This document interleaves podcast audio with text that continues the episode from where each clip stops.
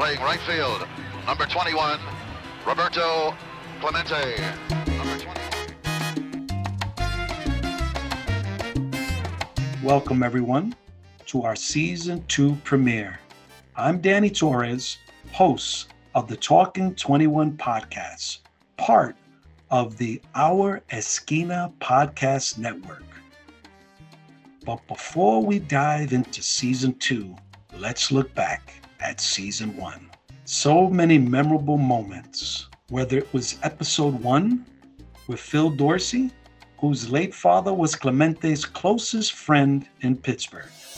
My dad met Roberto in 1955, shortly after he came up from the minor leagues. And my dad was Roberto's entree into Pittsburgh and the, you know the black neighborhood that was there to support him. There was still segregation going on in the city, so you know he had to go to places that accepted him.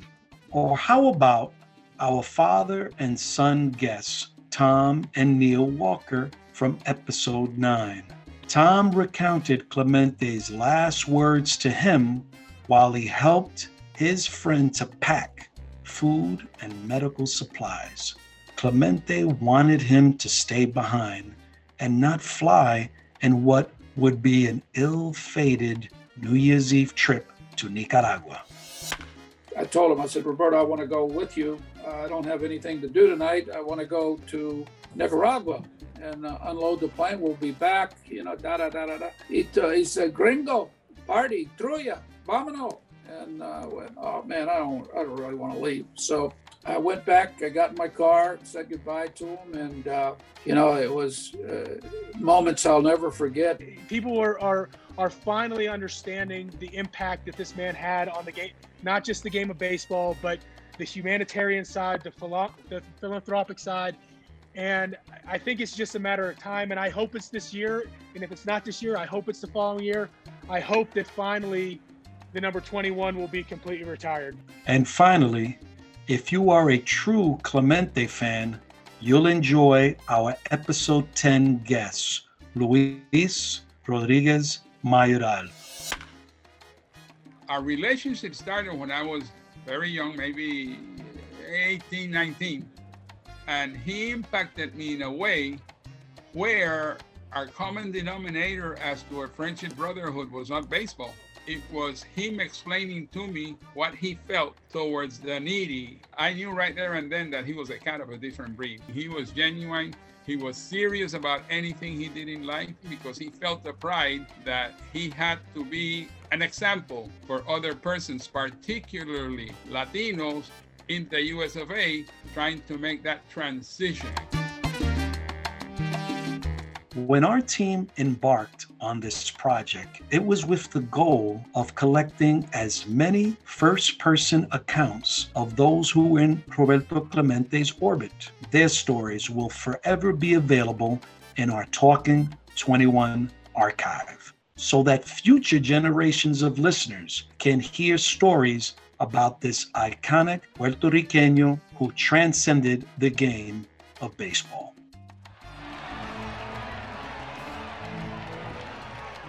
But now, on the eve of the 2021 championship season, we dust off our headsets and microphones to bring you season two of the Talking 21 podcast. Welcome, bienvenidos, the Talking 21 podcast. When Martin Luther King started doing what he did, he changed the whole system the official podcast dedicated to the extraordinary life. When I was a little kid, uh, I want to, to be a, a baseball player. I, this is something that I, I, I think about. The more I think about it, I convinced that God want me to play baseball. Of the legendary 21, Roberto Clemente Walker. For many baseball enthusiasts, there will always be an everlasting bond with the voices in the booth. Hace el wind-up, ahí va el lanzamiento, la tira y ahí va una línea tremenda. Entra Messi César, ahora lo pica, va a dar contra la pared, el hit número 3000. From the early days of radio to the emergence of TV broadcasts to now the streaming of mobile devices. Baerga is 0 for 3. Left center field. Grissom on the run. The team of the 90s has its world championship. There will always be that affinity for that singular sports broadcaster who fans look forward to seeing and hearing on their handheld devices and flat screen TVs. And I'm sure our leadoff hitter for season two is a voice many fans look forward to hearing. A pop in the shallow left. The New York Yankees, world champions, team of the decade, most successful franchise of the century. Throughout his 40 plus year career, Bob Costas has enjoyed a stellar journey in the broadcast booth. As the old adage goes, he has seen it all. Costas is a 28 time Emmy Award winner and a 2018 Ford C. Frick Award recipient. But for me, baseball has always come first. And so, this day and this honor will always come first too. Thank you all very much. Bob Costas is truly one for the ages. The beauty of every broadcaster is knowing what to say at any given moment. During Game 6 of the 2000 ALCS playoffs, the New York Yankees were about to advance to another World Series. Listen to his effortless delivery of the historic final out. A slow roller, but Martinez doesn't run well. Jeter up with it. Starts spreading the news. New York, New York. Costas has been covering the game for a long time. He, more than anyone else, is cognizant on the changing demographics of players entering the league. Who more and more resemble the players of the Negro Leagues and Latin American countries around the globe? He was the perfect choice to discuss baseball today, and of course, his thoughts on the great Roberto Clemente. But first, I wanted to make sure I wasn't getting fooled the same way some of my esteemed colleagues in the media were when last year a familiar sports personality was trending on social media. Is that there's somebody on Twitter, and it could be Bob at real underscore Bob Costas. Then you read the Twitter bio and doesn't sound like Bob. Please, Bob, could you kindly assure my listeners this is the real Bob Costas and not that fake individual on Twitter? Yeah, you would never find Bob Costas on Twitter in the past, present, or future. Although someone purporting to be Bob Costas apparently got out there and enough people were gullible enough that i don't know 20 30,000 people in the space of a few hours decided they were going to follow this joker uh, and it included and i won't name them and shame them included some members of the media who should have been a little bit more skeptical of all of all of that. Yeah yeah uh, but my son who works at the major league baseball network uh, quickly shot it down and really? really? identifying it as a bogus account and a few laughs were had by everybody. So I guess no harm done. But this is you have the real Bob Costas, not the bogus Twitter Bob Costas, on your podcast. Well, Bob, I'm, I'm appreciative that you clarified that for my listeners because now we can begin with this podcast. I've always been fascinated to hear from our guests their own personal connection to this beloved sport. And a question that I routinely ask has been who introduced them to the game of baseball? But I realized I've never shared mine on this podcast. So before I asked Bob Costas about how he fell in love with the game, I shared a little story of my own. I grew up, Bob, in the South Bronx, but basically was raised to root for the New York Mets. when my late father arrived in the USA from Puerto Rico in the early 1950s, the Yankees had in the minors a black Puerto Rican by the name of Vic Power, but on the island, he was known as Victor Peyo. He was a flamboyant player, extremely talented. It was something about that he didn't fit the Yankee way. He was traded to the Philadelphia Athletics. My dad, Bob, was furious and stated emphatically, We will never cheer for the Yankees. So, Bob, if you and I were able to step into a time machine and we bump into a, a young Bob Costas watching a game at a ballpark, how can you describe that scene? Well, when I first became familiar with baseball, it's the late 1950s. So I'm listening to Mel Allen on the radio. Against the visiting Washington Senators. Red Barber, who had been best known as the voice of the Brooklyn Dodgers, but by then had gone to the Yankees. And here's what's important to remember the Dodgers and Giants both leave after the 1957 season for the West Coast, and the Mets don't come into existence until 1962. So people ask me, why did you grow up a Yankee fan? Because when I first truly became aware of baseball, the Yankees not only were the only team in New York, but a great many of their games, unlike most teams in that era, a great many of their games were on television. Of course, all of their games were on radio, and they were the premier team in all of baseball in the World Series almost every year. Hall of Famers dotting their roster, Mantle and, and Berra and Whitey Ford, Yeah. Casey Stengel, their manager. So that became my team. But going to the ballpark for the first time, actually the first time I went to Yankee Stadium, I was seven in 1959. I had gone to both Ebbets Field and the Polo Grounds in 1957 with my dad, but all I remember about it is the atmospherics. I was five years old last year in New York for both teams, and I remember the atmospherics of it, but I don't remember many particulars. But I do remember particulars of the first game at Yankee Stadium. And the thing that struck me, and I'm not alone in saying this, many baseball fans of roughly my generation have said the same thing. You've either listened to the games on the radio or you've watched them on a flickering black and white TV. And You're now right. you walk in you walk into the cathedral of baseball, Yankee Stadium. And not only is the stadium itself so impressive, but just the colors, emerald green grass, how pearly white the baselines and the batter's box are, uh, the sort of burnt ember color, not exactly brown, kind of a burnt ember color uh, of the infield dirt and the warning track. And then the green of the facade. I mean, it's just a rush, kind of a panorama of, of colors and sights and also sounds. Beer here, scorecard, crackerjacks, you know, the whole thing. Uh, the cigar smoke swirling because that's what it was like in those days. A very much predominantly male crowd. Uh, a lot of those guys wore suits to a game, or at least white shirts to a game. Very different uh, than what it is now. Uh, and the whole thing was just a tremendous rush.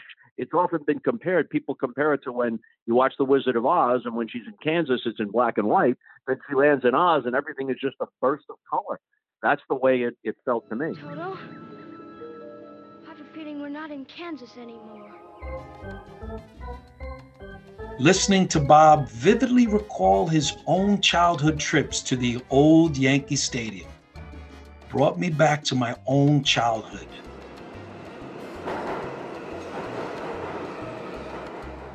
Traveling on the 7 train along with my father, heading to Flushing, Queens for the very first time. It was the mid 1970s, and as I lowered one of those wooden orange stadium seats, while holding a box of my favorite snack, Milk Duds, I felt a discomforting splinter enter my hand. That quick jab certainly hurt, but it didn't matter. I was thrilled to be at Shea Stadium, the home of the New York Mets. Although I grew up to become a Mets fan, there was one distinct voice that was synonymous in Yankees history the late public address announcer, Bob Shepard. Now batting for the American League from the New York Yankees, the shortstop, number two, Derek Jeter. Number two. and I had the honor and opportunity to interview the voice of God. To this day, I can still remember Mr. Shepard telling me in 2004 that his broadcasting approach was rather simple.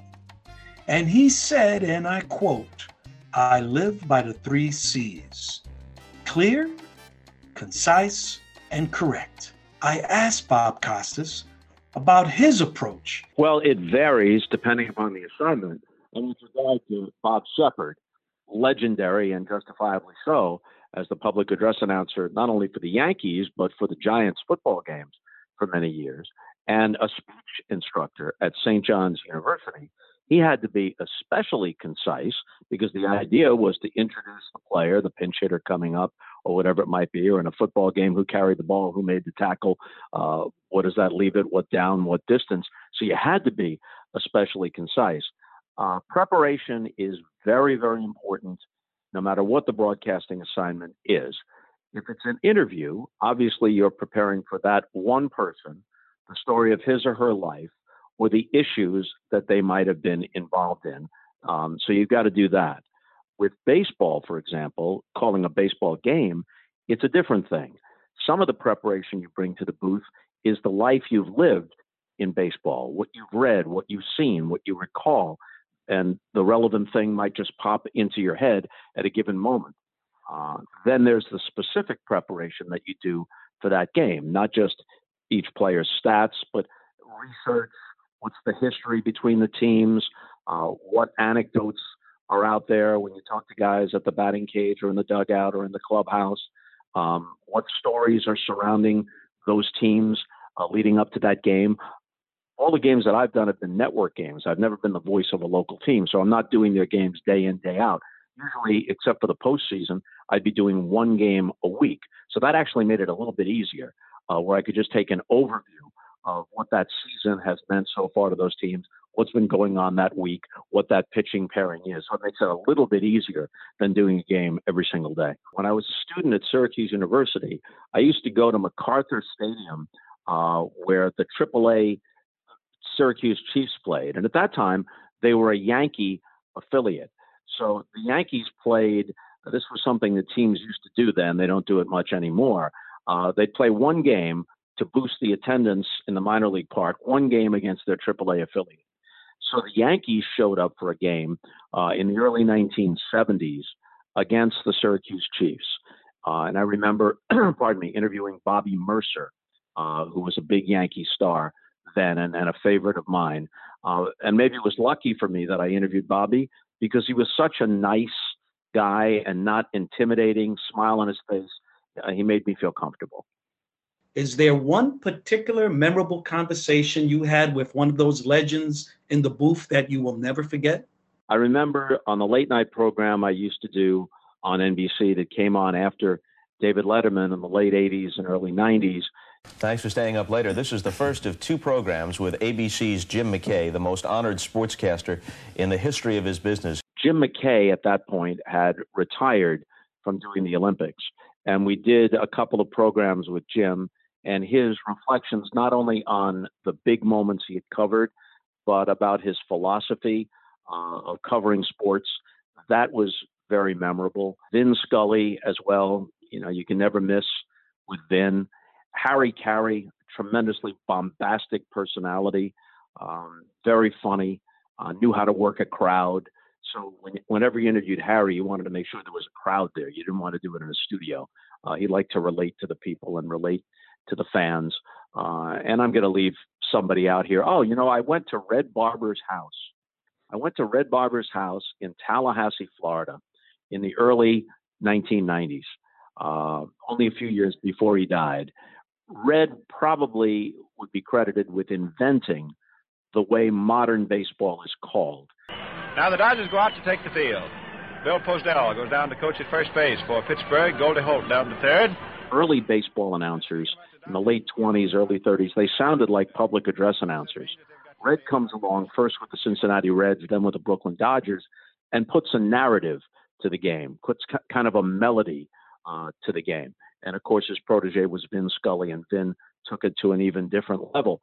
Red was let go by the Yankees following the 1966 season because the Yankees had sunk to 10th place. The once great Yankee dynasty, the bottom fell out, and they they finished last in a 10-team league. And he said some mildly critical things, just recognizing the reality. And the Yankee brass didn't like it, and so he called his last big league game when he was still in his mid 50s and retired to Tallahassee, Florida. So I went down to Tallahassee uh, and spent a day with him. We had lunch uh, and we had long conversations, and then we taped something for a radio show that I used to do back then called Costas Coast to Coast. And because Red was so seldom heard at length like that, uh, that became something that, that people, at least of that era, appreciated. 2020 will forever be remembered within the baseball fraternity for the number of Baseball Hall of Famers that we lost. And sadly, in 2021, we also lost Baseball Hall of Famer Tommy Lasorda, who was actually Clemente's teammate in Montreal, Canada. 2020 was also the 25th anniversary of the passing of Bob's dear friend and childhood idol, Mickey Mantle. So I asked Bob to share some of his favorite memories of the legendary Bronx Bomber. Well, as a player, the single moment I remember best, game three of the 1964 World Series, the Yankees and the Cardinals, series tied 1 1, game tied 1 1. Mantle comes up to lead off in the bottom of the ninth inning against Cardinal reliever Barney Schultz, who throws exactly one pitch which Mantle launches into the upper deck at Yankee Stadium for his 16th World Series home run, breaking the record at that point, which he had shared with Babe Ruth. Mantle still holds the record with 18 World Series home runs. That was the first World Series game I ever attended. It was a Saturday afternoon uh, at Yankee Stadium. And guess what a box seat, a box seat cost for a World Series game at Yankee Stadium in 1964. I still have the ticket. Ten bucks. Close. Twelve. Really? Oh, okay. A, okay. A seat, a comparable seat now would be hundreds of dollars, maybe even into the low thousands. While discussing his childhood idol, the conversation shifted to a Puerto Rican phenom that inspired the Talking 21 podcast, Roberto Clemente Walker. Bob moderated an MLB Network panel celebrating the 50th anniversary of the Pittsburgh Pirates defeating the New York Yankees in the 1960 World Series. In that memorable evening, Bob said to the late Mrs. Vera Clemente that her husband was not only respected and admired, but revered. Powerful words that are not thrown around lightly. So I asked Bob to share some memorable thoughts about that unforgettable night. Bob, tell me your thoughts about that particular evening. Well, David Maraniss, uh, who is a great historian, writes about politics, but also has an interest in sports, uh, wrote a biography of Vince Lombardi, uh, wrote a history of the 1960 Rome Olympics, and wrote a biography of Roberto Clemente. And the title of that biography was, as as you know, that the last hero. He viewed him as um, as a genuine hero. First of all, as you would know better than I, but I think I appreciate this. He carried himself, and this is a, an important distinction. Players of his time could have great style, but still have class and dignity. I think now exhibitionism, which can be obnoxious, gets confused with style. Clemente oozed style, but at the same time, he oozed dignity. And it was very important to him that he be appreciated as a Latin American ball player and that he that he carry himself with dignity that befit the pride that he felt uh, for his heritage. And I recall that after the 1971 World Series, in which he starred for the Pirates. Actually, probably his greatest uh, series of games was in October of 71. When he was interviewed after the game, he paused the interview very politely and stopped speaking in English and spoke in Spanish, directed toward his parents and his family and those watching in Puerto Rico and around Latin America. And he insisted, you know this, but perhaps your listeners don't. When he came up, you know, some you know, race. We'd be crazy to say that racism doesn't still exist, but then it was so blatant in so many ways that makes you shake your head now. Uh, they referred to him as Bob or Bobby Clemente because they thought that Roberto would would somehow be off-putting to the largely white audience. I can recall baseball cards when I was a kid that said Bob Clemente, and he insisted, always politely, but he insisted. And my name is Roberto Clemente. He was such an idol to so many young Hispanic ball players, both in this country and and around Latin America, that it's just very difficult to overstate his impact and how respected he was, not only for his greatness as a player, but for the way he carried himself and the way he never tried to soft pedal his heritage. And then the way he dies, he's on a mission of mercy, trying to carry needed supplies to earthquake victims in Nicaragua.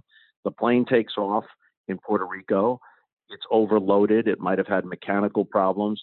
It dives into the Atlantic Ocean. His body is never recovered. So, and I don't mean this glibly, but like others, like James Dean or Marilyn Monroe, when someone dies young and we never see them age, then they are young and beautiful and in the prime of their lives in our imagination. And that, along with the true heroism and selflessness of what he was doing when he died, elevates him even further. And just to finish this up, and I apologize for going on at such length, but that night, that night in Pittsburgh that you were referring to, it struck me because he didn't have a particularly good game. In fact, he had a bobble in right field. He had a good series overall, but he was not that much of a factor in that seventh game. But every time he came on camera, walking from the on deck circle to the plate, catching a routine fly ball, whatever it was, the audience reacted viscerally to seeing Roberto Clemente, uh, which to me said said it all. He just stood out from every other player, and there were a lot of other good players on that Pirate team, but he stood out. There are some Clemente aficionados that have uh, listened to uh, in, entire season one that Clemente admired JFK's uh, Peace Corps he did meet Martin Luther King, Roberto, that is, in uh, 1962 in Puerto Rico. Roberto had a farm. He actually had a restaurant, and both Roberto and Martin Luther King. Now imagine that sit down in 1962. But in 1968, Clemente stated that the Pirates would not play the Astros out of respect to Dr. King, who was assassinated a few days prior. So here it is a black Puerto Rican standing up for a black man who was violently murdered. So, baseball and activism, Bob, it's just something that at this point, until really that I believe, if you want to go back to Curt Flood, that's something else where Curt Flood was fighting for everyone. But baseball and activism, Bob, I'd love to hear your thoughts. Well, baseball has not been as prominent in that respect as other sports have. But there have been individuals, there have been moments, and of course, Jackie Robinson, by his mere presence, and then Jackie was a very well informed and active citizen beyond that. He always kept up pressure on the larger society to live up to its promises and its ideals. So you have Jackie, uh, you have Curt Flood, uh, as you mentioned, you have Roberto Clemente in a different way, and there are others disproportionately, not exclusively, but disproportionately, the athletes through history who have been active politically have been active, have been athletes of color, which should not be surprising because through much of history, it's a bit better now, but through much of history, sports and entertainment were the most prominent positions where people of color could have a platform and have a voice uh, that the larger portion of America would pay some attention to. And because they had lived through a different reality uh, than their white fellow citizens, they had a different perspective and perhaps felt a different calling to address those issues. So, as I say, uh, were, were, there were there and have there been, including in the present day, uh, some white athletes across sports uh, who have been politically active? Yes, but predominantly it's been athletes of color. You had an opportunity to see Clemente play, I'm sure, at the Polo Grounds, maybe briefly, but you mentioned that earlier that um, quite possibly maybe that wasn't the case, but maybe at Shea Stadium. But I'd like to ask you, what are your recollections of that entire? So let's now step um, step Clemente to the side. The entire Pirates team, considering they are the same organization that 50 years ago basically fielded an entire lineup of Black and Afro Latino players. Yes, they did. Um, in and when you think about the 1979 Pirates, uh, the We Are Family Pirates, uh, that had a distinct uh, African American and Hispanic flavor to it. Willie Stargell by then was kind of the godfather of that team. Uh, Willie Willie's career overlapped Roberto's as well, and and Willie always spoke uh, with great appreciation of Roberto Clemente. Uh, yeah, the Pirates have that uh, as part of their history, and I can recall this. I was in St. Louis then. I came to St. Louis right out of college. Um, before winding up at NBC, I did a lot of radio work in St. Louis. In the late 70s and early 80s, you saw a lot of young black kids with pirate caps on, not just in Pittsburgh, but around the country. I'd yeah. see them in St. Louis. I remember the Pirates then had very distinctive caps with like the yes. uh, the kind of circular uh, yellow or gold going around uh, the, the the top of the cap. Um, so it was very very and some stars and some Stargell stars there as well, Bob. That's right. And um, Sister Sledge had the "We Are Family" hit, and they became kind of, that became the the theme song of the Pirates. Uh, and there, a, a bit like a bit like Georgetown basketball in the 1980s, with John Thompson as their coach and an almost entirely black roster. And they went to the Final Four uh, at least twice, maybe no, three times. They went to the Final Four three times in a four-year stretch. And there's no question that it wasn't just Georgetown fans, that around the country, they were Black America's team. And I think that even in cities where there was a major league franchise, the Pirates of that era, there was something about them, not just the makeup of their team, but kind of the the spirit of, of the team um, that that made them appealing not just to pirate fans. And, and I saw that. I, I saw kids, you know, walking around, black kids, Hispanic kids, wearing pirates hats, and I wasn't in Pittsburgh, so must have meant something. You know, since 1973, when the Commissioner's Award was renamed the Roberto Clemente Award, the list of players receiving this prestigious honor is definitely a who's who in the history of this game. But there's a recipient this year's recipient actually is a friend of yours, Adam Wainwright. Please, Bob, if you can, anything that you could share with our listeners uh, about that selection, because he's he's a special guy uh, to definitely be able to recognize his philanthropic efforts. And he is sincere with it. He really does the work. He doesn't just make the occasional appearance. He rolls up his sleeves and he does the work. Uh, a number of charities. Uh, having spent a lot of time in St. Louis, it's kind of my adopted hometown. Sports has something to do with this because the Cardinals, especially, but also the Blues and other teams, are so central to the city's sense of itself. There's always been a tremendous connection between the Cardinals and community efforts in St. Louis. Since the inception of the Roberto Clemente Award, more Cardinals have won the award than any other team. Six card six Cardinals have won the award, including two of the last three years, because two or three years ago, Yadier Molina won it.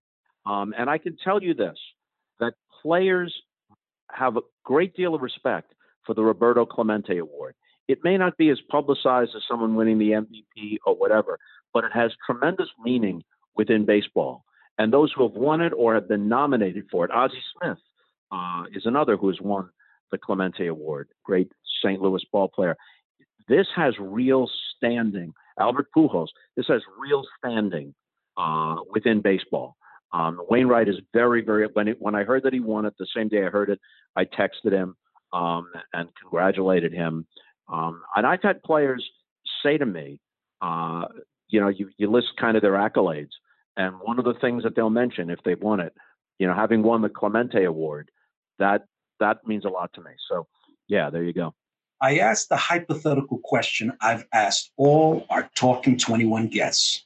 If you had the opportunity to sit down with Commissioner Manfred on the topic of retiring Roberto's number throughout the league, what would you say to him? I asked Bob if he was in favor of retiring 21 or should Jackie's number stand alone? Oh, I think you could make a very strong case, especially because of the way he died, uh, what he symbolizes, and the fact that the game has a very, very strong Hispanic influence now. The number of African American players, for a variety of reasons, uh, has diminished over the years. It's in single digits percentage wise, but the number of players of color in baseball has never been higher. And that's because of the very large number of Hispanic players. That's a huge talent pool. Um, and I think it would be appropriate for Roberto Clemente as a symbol of that uh, to have his number, have his number retired. Now, of course, at, some point you have to draw the line because you can't say that every admirable or significant player has to have his number retired around baseball. you run out of numbers eventually, as the Yankees have run out. They have, the Yankees have no single-digit numbers left. But yeah, I mean, Clemente's in a class of his own. As you know, as you know, Danny, uh, there is a Studio 21 um, at the MLB Network named for Roberto Clemente, Studio 42 for Jackie Robinson, and Studio 3 for Babe Ruth.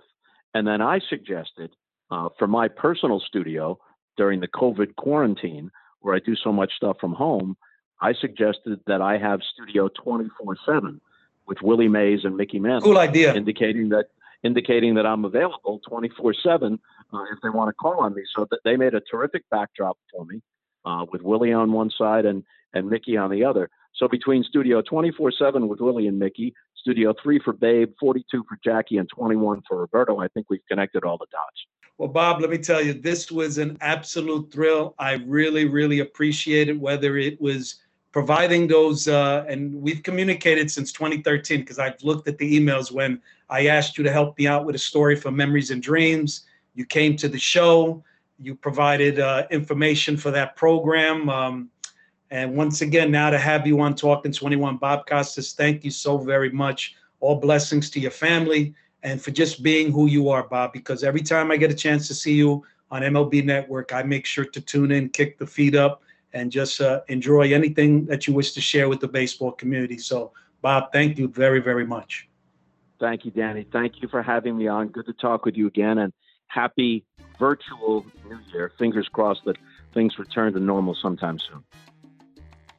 To kick off the 2021 baseball season with a Hall of Fame broadcaster who has followed in the footsteps of some of the greatest voices in the game, we'll make this inaugural episode a must listen for our dedicated followers.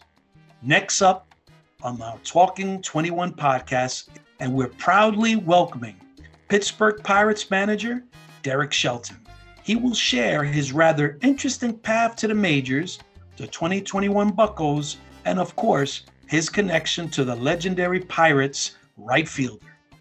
Episode one is in the books and if you enjoyed our podcast with Bob Costas, please be sure to immediately subscribe, rate, and review us on Apple, Spotify, and wherever you get your podcasts.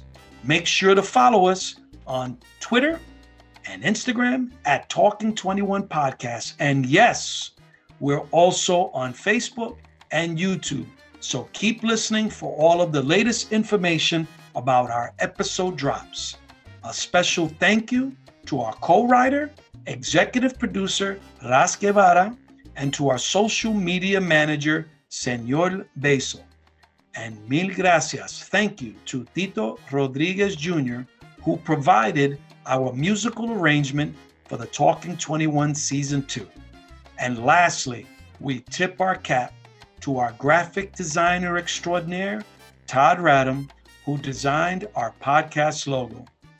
Tune in next time for our continued conversation about the great one. This is your host, Danny Torres, And be sure to follow me on Twitter at DannyT21.